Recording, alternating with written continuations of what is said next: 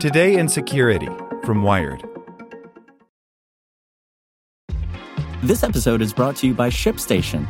You know, some things take a lot of work, like sending little robots to far off distant planets. And just as that's challenging, so too is running a successful e commerce business, especially when there's so much to do. So I want to introduce you all to ShipStation. Now, I love using ShipStation because of its easy to use dashboard, which makes managing orders and printing labels a breeze and super smooth. Oh, and the customer service is just out of this world. It's exactly what you need to help grow your business. Sign up for your free 60-day trial at shipstation.com slash technews. That's shipstation.com slash technews.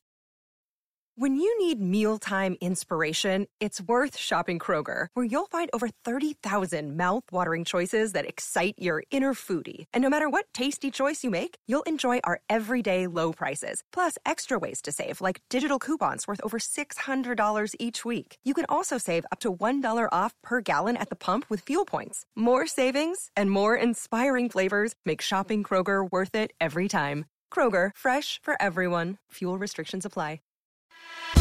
Here's today's spoken edition of Wired. Support for this podcast and the following message comes from TD Ameritrade. TD Ameritrade's learning experience is curated from their vast library of exclusive content and customizes to fit your investing goals and interests. Get started at tdameritrade.com/education. Zoom reverses course and promises end-to-end encryption for all users. The video conferencing platform had previously said that only paid accounts would get the feature, a move privacy advocates roundly decried. By Lily Hay Newman. After weeks of criticism over its inflated encryption claims, video conferencing platform Zoom announced in early April that it would develop full end to end encryption for video and audio calls made through the service. At the end of May, though, the company said that this protection would only be available to paying customers. Free accounts would be out of luck.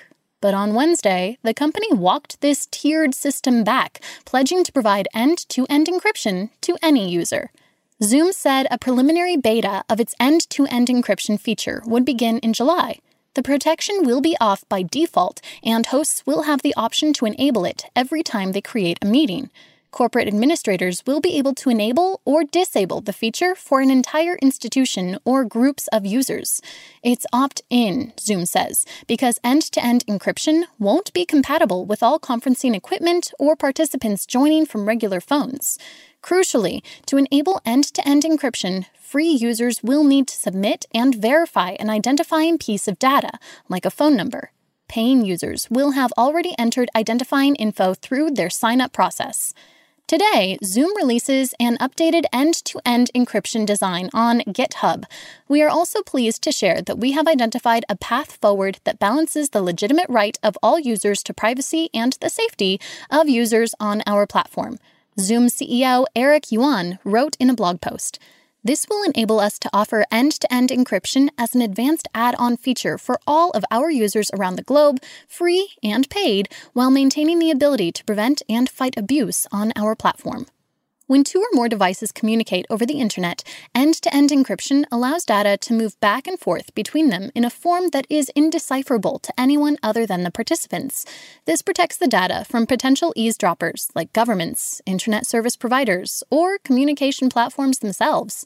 Access to end to end encryption has emerged as a human rights issue, but governments have increasingly moved to limit deployment of true end to end encryption because they say it hinders law enforcement efforts. In promising to add end to end encryption, Zoom waded into this debate, and the company seemed wary of the stakes in its initial statements on the subject. Yuan said in a company earnings call that Zoom wouldn't extend end to end encryption to free users because we also want to work together with FBI, with local law enforcement, in case some people use Zoom for a bad purpose. A company spokesperson added on June 3rd that Zoom has engaged with child safety advocates, civil liberties organizations, encryption experts, and law enforcement to incorporate their feedback into our plan. Finding the perfect balance is challenging. Zoom claimed at the time that the big limitation was its inability to identify free users. Free users sign up with an email address which does not provide enough information to verify identity. the same spokesperson said at the time. But on Wednesday, Zoom seemed to have solved the conundrum by requiring unpaid accounts to submit a phone number or other identifier before using end to end encryption after Facebook announced that it would expand end to end encryption from its WhatsApp messaging platform to all of its chat apps, including Messenger and Instagram messaging, the company started dealing with intense pressure from the United States Department of Justice about the degree to which this might impede investigations into child sexual abuse and other crimes committed on the platforms. And the Justice Department has become increasingly anti encryption overall in recent years, calling for tech companies to create so called back doors for law enforcement access. Now, Zoom may end up in the crosshairs. This is a big victory for grassroots activists who fought hard to make sure that Zoom offers strong encryption to everyone, not just to their corporate clients and those who can pay, says Evan Greer, deputy director of the digital rights organization Fight for the Future. End to end encryption is one of the most important technologies keeping people safe online, and it's essential for basic human rights. Companies should stand up for their users' rights by refusing to enter into partnerships or build backdoors for law enforcement agencies. In addition to weighing possible government pushback, though, Zoom also had to consider the desires of its users, who can already access the feature for smaller video calls on Apple's FaceTime and WhatsApp. At this point, end to end encryption is a basic security and privacy technology that should be included by default wherever and whenever possible, says Brown University cryptographer Seny Kamara. I'm really happy Zoom is providing it for everyone. I wish they had done it in the first place, but better late than never. The move also comes amidst mounting public pressure.